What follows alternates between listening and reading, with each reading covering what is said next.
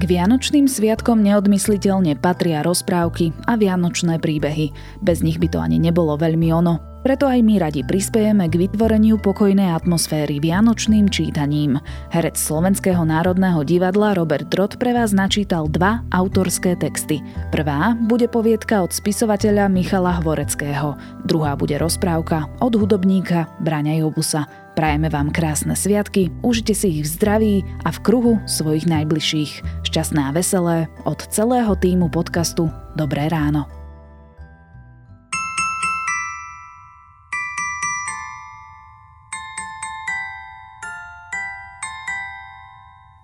Michal Hvorecký, Siedmy kontinent.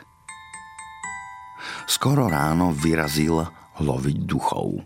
Len čo sa zobudil, spomenul si, že dnes školí nováčika a pokazilo mu to náladu. Vedel, že sa k nemu má správať milo, lebo kto vie, čím si dotyčný prešiel.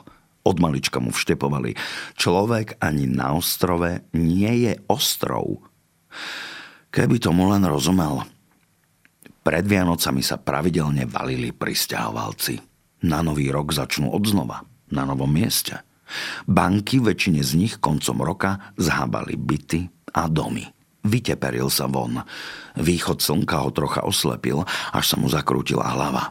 Ľudia sa rojili s prístrežkou a budou najrôznejších tvárov, korúhových, podlhovastých a hranatých a púšťali sa do svojich úloh, najmä do sebestačného farmárčenia, recyklácie alebo odparovania soli. Nemal času na zvyš, hanal sa dopredu po šmikľavých plochách, kde tu si všimol strohú vianočnú výzdobu. Veterné turbíny sa resko krútili.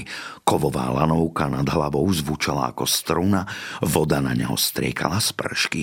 Na cípe vládol čulý ruch, pohyb a zvyčajná nervozita. V kultúrnom centre už rozdeľovali prišelcov, ktorí prenocovali v spacákoch na matracoch. V ich tvárach sa miešali protichodné pocity, úľava aj údiv. Ženy v službe sa usilovali utečencov upokojiť a zvláštnu pozornosť venovali deťom. Zneli útržky hlasov, rady, príkazy, šepot. Mnohí v ťažkej chvíli potrebovali pomoc a podporu, preto sa s nimi trpezlivo rozprávali aj katolícka farárka, imámka i ďalšie duchovné či terapeutky. Ukázalo sa, že jeho nováčik bolo dievča. Už zasa. Nedal na sebe znať sklamanie. Podali si ruky, volala sa Kai. Zrejme trocha staršia ako on. Podlhovastá tvár, zvlnené vlasy, vodovomodré oči a zvláštny strnulý pohľad takmer horúčkovitý. Podali jej sito aj podberák a vyrazili, lebo sa rýchlo ochladzovalo. V tomto ročnom období v odľahlých končinách nič výnimočné. Uvedomoval si svoju zodpovednosť. Prvý dojem a zda rozhodne, ako rýchlo sa utečenka začlení. Musíme sa poponáhľať, ide búrka, oznámil.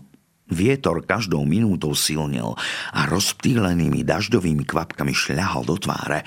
Predviedol jej lov. Duchovia sú ryby, omylom chytené do zvyškov priemyselných sietí, vysvetlil. Našiel mŕtvého tulenia a haldu krabov, poprepletaných vodným rastlinstvom a riasami. Zadal súradnice a privolal na pomoc vykosťovača. No Kai sa zohla, schmatla mŕtvolu za chvost a švihom ju vytiahla na modul. Spoza opaska vytasila zaoblený nôž s kostenou rukoveťou a rozrezala plutvonožca po dĺžke. Nezmohol sa na slovo. Všimol si jej plecia širšie ako boky. Pracovničky potravinovej služby zakrátko zviera odviezli na ďalšie spracovanie. Čo ďalej? Spýtala sa. Tri hodiny zbierali smeti. Trpezlivo vyberali z vody obaly, vrchnáky aj plechovky, skenovali čiarové kódy pre hromadné žaloby, lúštili názvy výrobkov až z Japonska a Austrálie, stláčali ich a vkladali ich do vodotesných ruksakov vyrobených z petfliaž. Treba to stihnúť skôr, ako sa začnú poliť a potápať. Najväčšie kusy sa použijú na rozširovanie obytnej plochy. Blízko sa zjavne opäť vysypal lodný kontajner s teniskami. nové a nové odpadky sa ukladali do mohutných vencov. Oblohou sa hnali čierne oblaky. Hladina sa rozbúrila. Škriekali čajky, fregatky a albatrosy, ktoré mocnými krídlami rozrážali vzduch. Keď sem kedysi, ako malý chlapec dorazil s mamou a sestrou, plastový ostrov ešte zďaleka nebol taký obrovský. O zeleninových kompostovacích toaletách a univerzite nik nechyroval. Teraz plávajúci domov veľkosťou presiahol Francúzsko a počet obyvateľov prekročil Rakúsko. Zľava sa prevalila vlna a vymietla podlahu. Ukázal Kaji v diaľke dlhočízne katamarany, ku ktorým sa prírodným lepidlom pripájali ďalšie materiály. Priestor sa rozširoval všetkými smermi a v útrobách menil vodu na kyslík aj vodík a potom vodík na energiu. Rozhovoril sa, ako sa vplyvom rotácie Zeme vo víre stretali štyri čoraz teplejšie morské prúdy. Plastový odpad sa hromadil v smere hodinových ručičiek a postupne vytvoril siedmy kontinent. V medzinárodných vodách sa k nemu nikto nehlásil. Posledné miesto na svete bez majiteľov, bez hraníc, bez plotov a múrov. Tu nie je cieľom zisk. Hlavné slovo majú ženy. Ľudia, ktorí prišli o domov, si spolu vytvorili nový, spravodlivý, udržateľný. Radšej žiť na mori na mikroplaste, ako ho na súši neprestajne jesť, povedala Kai a prvýkrát sa na ňo usmiala. Až mu očervenili odstávajúce uši. Horizont preťal záblesk. Hrmenie prešlo do prenikavých výbuchov umocnených ozvenou. Elektrické výboje zahltili priestor, vzduch akoby horel. Priviažem ťa k sebe, vyhlásil, aby si nespadla a nestratila sa. Obleč si vestu. Masy vody padali ako ťažké sprchy. More besnelo, z medzier striekala sinavá pena. Neboj, nejaká budova nepresahuje šesť poschodí kvôli nižšiemu ťažisku. Stavby odolajú aj hurikánu piateho stupňa. Hlas zanikal v prívale vôd a vo vetre. Prenikavá siréna zvolávala obyvateľov do bezpečia. Pozval Kají domov. Na štedrý večer sa u nás vždy prestiera pre jedného navyše, pre prípadného hostia. Predstavil dievča mame a sestre. Obe ju objali. Vysúšili si šaty, vypili čaj z kondenzovanej vody a lístkov dopestovaných v skleníku obďaleč. A o chvíľku si sadli k slávnostnej hostine. Chcel čosi na úvod povedať, ale zakuckal sa. Máte úžasného syna. Všetko mi ochotne ukázal a vysvetlil. Myslím, že budeme dobrí kamaráti, povedala. To bolo posledné, čo chcel počuť. Ženy si pri večeri štebotali, ako by sa poznali dlho. Pamätáte si náš prvý štedrý večer tu? Zapojil sa. Mama a sestra sa rozosmiali, na to sa nezabúda, ani na prekvapených jachtárov na regate, ani na drony nad hlavami, ani na dlhé noci s jeho morskou chorobou, keď vydávil úplne všetko a keď sa plocha nepokojne presúvala sem a tam medzi havajskými ostrovmi a Kaliforniou. Na to Kai opísala posledné hodiny starého prístavného mesta, v ktorom žila od narodenia. Aj ničivú vlnu, vraj najvyššiu v histórii meraní a tiež závratné stúpanie hladiny. Potom jej došli slová. Po jedle ženy hovorili tlmenejšie a tváre im akosi znežneli.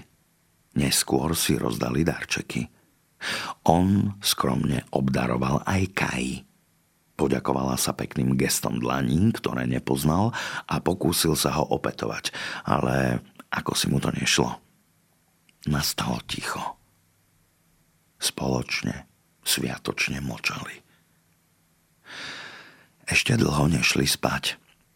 Človek ani na ostrove nie je ostrov. Marilo sa mu, že je mu to akési jasnejšie, ale zrejme to zase doplietol. Hladina sa celú noc nie a nie upokojiť. More neprestajne hučalo revom vln.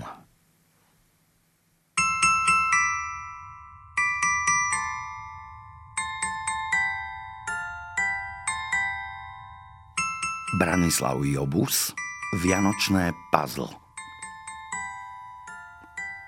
Koza Ichtyola si zvyčajne počas zimných mesiacov každý rok hľadala brigádu, aby si na blížiace sa Vianoce mohla čo to nakúpiť a urobiť radosť aj svojim blízkym. Túto zimu mala mimoriadne šťastie, lebo ju prijali za kuriérku roznášať balíky po celom regióne. Tieto služby boli pár dní pred Vianocami také vyťažené, že Ichtyola sa vôbec nezastavila a na svoje rohy si niekedy naložila aj viac, ako vládala. Och, tak rada by som tomu môjmu capkovi kúpila pod stromček letenku do Kambodže na dovolenku pri mori a k tomu poltony kvalitného sena. To by boli Vianoce, to by bola paráda. Zasnívala si koza Ichtyola pri svojom rozvoze a zahataná pracovnými aktivitami si ani neuvedomila, že sa v ten deň zabudla najesť. Nuž, a ako spomenula to seno, začalo jej riadne škvrkať v bruchu, zjavila sa s jedným balíkom na prenádhernom mieste pri starom mlyne na kraji lesa. Zazvonila na zvonček a nič. Zabúchala na dvere a zase nič. Haló, mé, je niekto doma? Priniesla som vám vianočný balíček, mé. Snažila sa byť čo najhlučnejšia, lebo postávať na zime pred dverami sa jej teda veľmi nechcelo. Ešte raz zaklopala na dvere a keď sa ani po chvíli nikto neozýval, skúsila, či je odomknuté. A veru, že bolo. Keď pootvorila dvere, ovialo ju príjemné teplúčko a na plné hrdlo ešte raz zamékala tak, až jej bradou zatriaslo. Né, už, keď tu nikto nie je, nechám ten balík položený tuto ľaľa na chodbe. Tak hádam sa s ním nič nestane. Uvažovala a ako tak pokladala balíček na zem, všimla si, že zo susednej izby presvecuje nádherne vyzdobený vianočný stromček. Tá aroma ihličia, to je nádhera. Zhlboka sa nadýchla a potiahla si z vône, čo to dalo. Naplno si úplne vyhľadovaná vychutnávala vianočnú atmosféru, keď jej v tom hlad úplne zatemnil mozog a dostala pobláznený nápad. Zahryzla sa do prenádherne vyzdobeného stromčaka. Ach, toto je sila, toto, to je mega, ešte trošilinku. Nechala sa úplne uniesť a zase si odhryzla z vianočného stromčaka. To, čo prežívala, bol taký silný zážitok, že si o pár minút ani neuvedomila, že zošrotovala takmer celý stromček. Na koberci zostalo iba trocha ihličia, sklenené gule a elektrické žiarovky s káblom. Ešte, že aj obaly zo salónok nepochrúmala, ale nebola od toho až tak ďaleko. Tak jej chutilo. Prežúvala ako nepríčetná a dobrota začala v brúšku elegantne pôsobiť. Spokojná z mimoriadneho zážitku sa úplne ošľahnutá Ichtyola začala pomalinky, ale isto spamätávať z toho, ako sa neovládla v úplne cudzom dome. A riekla, ach jaj, nešťastnica, čo ja len teraz budem robiť? Nechám tu balíček a zmiznem? Či priznám sa, či zmiznem aj s balíčkom? Začala uvažovať vyplašená koza a mysľou jej preletela myšlienka, že takto tie letenky do Kambodže už vôbec nekúpi, ba naopak. Začala si predstavovať samu seba, ako ju zatýka polícia. Až ju striaslo pri takejto predstave, keď v tom zrazu vrzli pánty a začali sa otvárať dvere do domu. Ach, jaj, zleje, musím sa okamžite schovať. Zľakla sa koza Ichtyola. O pár sekúnd už tíško čušala skrytá pod posteľou bez toho, aby vôbec tušila, kto je majiteľom tohto starého mlyna. Teda aspoň mala v pláne byť tíško, ale to, čo zjedla, bol taký mix slamených ozdôb, ihličnatých halúzok a salónok, že už o pár minút v Ichtyoľinom brúšku nastala poriadna búrka. Mám problém, veď ma úplne zduje. ohodnotila neliekotivú situáciu pod posteľou skrytá koza, keď v tom sa v obývačke, kde bol pred pár minútami rozsvietený prenádherný stromček, rozsvietilo klasické svetlo a vo dverách sa zjavil vlk. Pán domáci bol taký starý, že už aj potok, ktorý poháňal mlynské koleso, vyschol, ale zrak mu teda ešte dobre slúžil. Nebol teda pre neho problém všimnúť si, že v obývačke zostali po vianočnom stromčeku iba pozostatky. Sa mi sníva toto! To kto mohol zničiť takú nádheru? Čoho som sa to ja dožil? Ja neborák. Veď už zajtra sú Vianoce. Kde ja teraz zožením stromček a hlavne salónky? Veď zajtra je už všetko pozatvárané. Starý vlk zalamentoval tak smutne, že z kozy Ichtyoly nevyletela iba slza ľútosti, ale aj zvuk z jej premieľajúcich sa čriev. Pomoc? Rata? Čo? Tu niečo straší? Preľakol sa z divných zvukov vlk a vybehol von na vzduch. Predýchať tieto predvianočné nepredvídané stresy, čo bola pre kozu Ichtyolu jedinečná príležitosť zmiznúť. Avšak ju už tak zdulo, že sa vzpriečila pod posteľou a nemohla sa ani hnúť. Mamo, zle je. Toto nedopadne dobre. Keby som vedela, že na mlyne žije vlk, ani sem nevkročím. Ohodnotila situáciu koza a pokračovala. No toto budú Vianoce. Nakoniec ma zje vlk za to, že som mu ohryzla vianočný stromček. Toto nie. Tíško si zamékala nešťastná koza, keď sa v tom otvorili dvere a do domu vbehla na pár sekúnd líška. Uchmatla z chodby balík a vystrelila ako raketa smerom k hustému lesu. To, čo sa tu deje?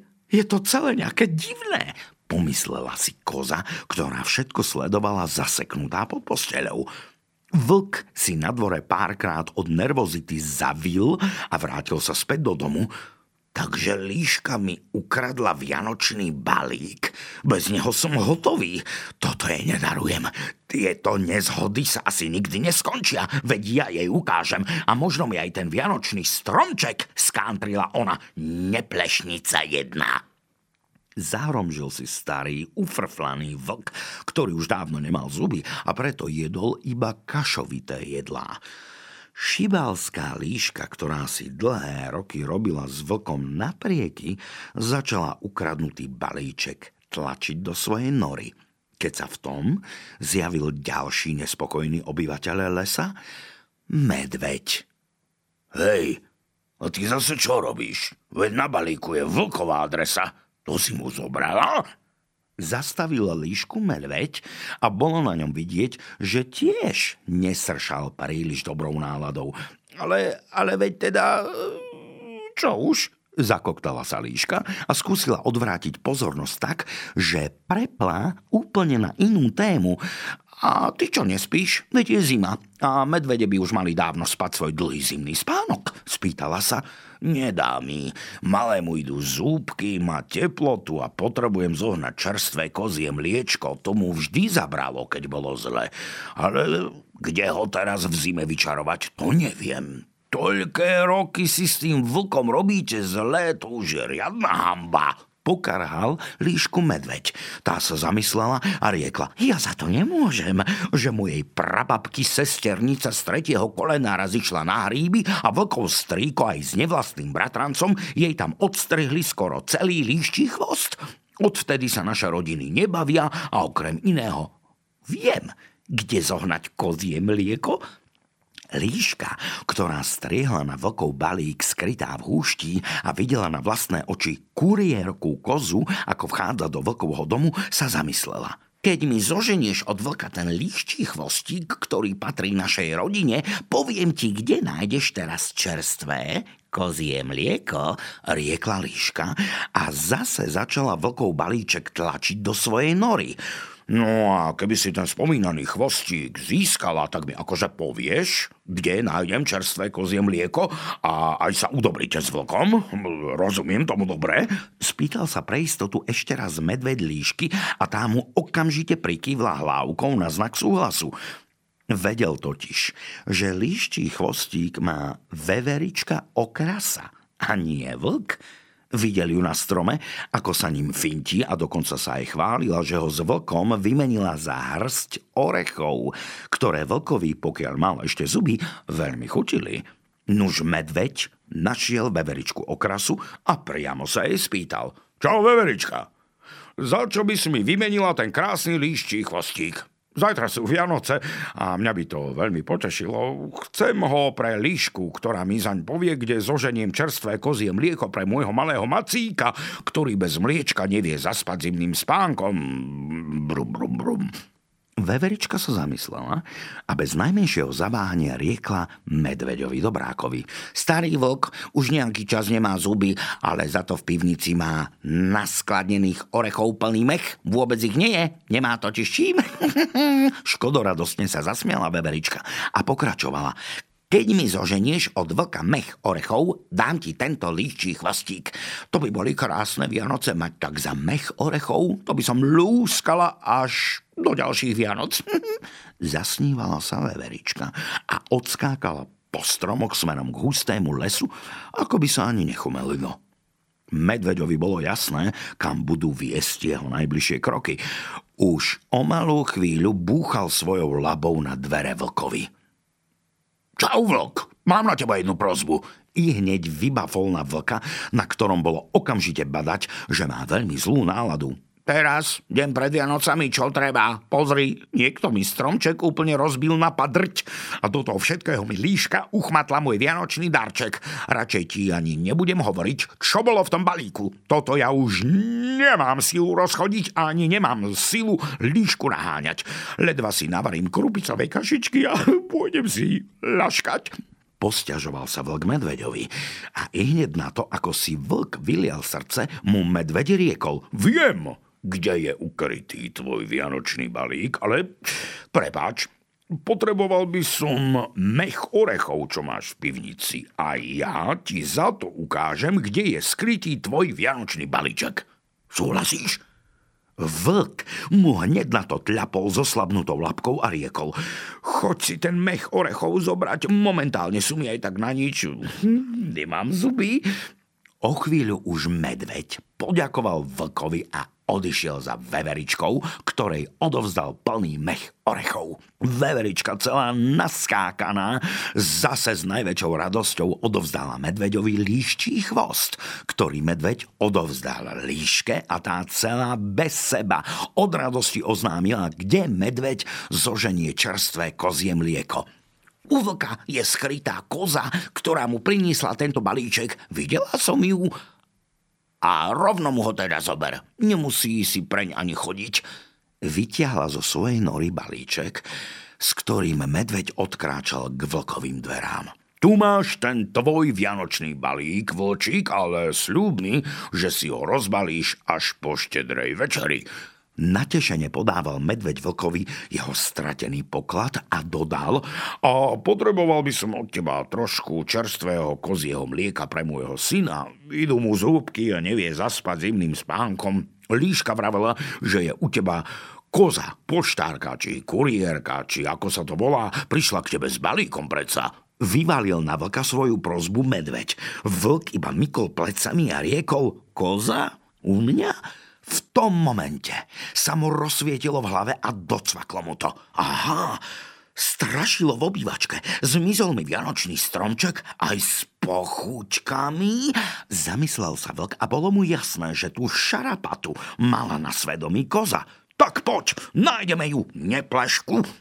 Pozval do domu medveďa a už o chvíľu nadvihovali posteľ, pod ktorou bola zaseknutá, zdutá koza s úplne preplneným brúškom.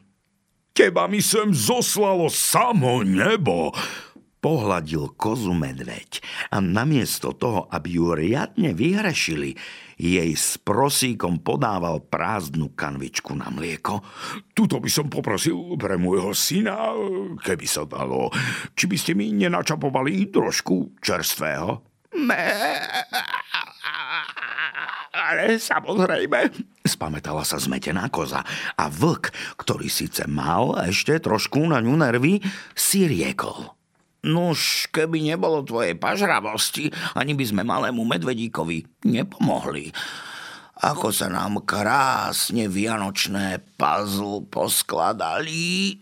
Nakoniec sa predsa len usmial, lebo vedel, že v balíku ho čaká to, po čom už veľmi dlho túžil. Po štedrej večeri sa všetci stretli u vlka v starom mlyne a prežili spolu jeden krásny vianočný večer plný radosti a priateľstva. Medveď ale prišiel sám, lebo synčeka po mliečku prestali bolieť zúbky a konečne zaspal aj s maminkou ako batoľa. Veverička priniesla vlkovi z jeho orechov a líška si s ním dokonca potýkala. Odpustili si všetko, čo sa dalo, ba aj viac. Skladali si puzzle, ktoré rozdávala koza Ichtyola ako vianočný darček ku každému balíčku. Nuž, a keď bolo po všetkom, vlk si rozbalil balík a konečne si z neho vytiahol umelý chrup, vyrobený presne na mieru.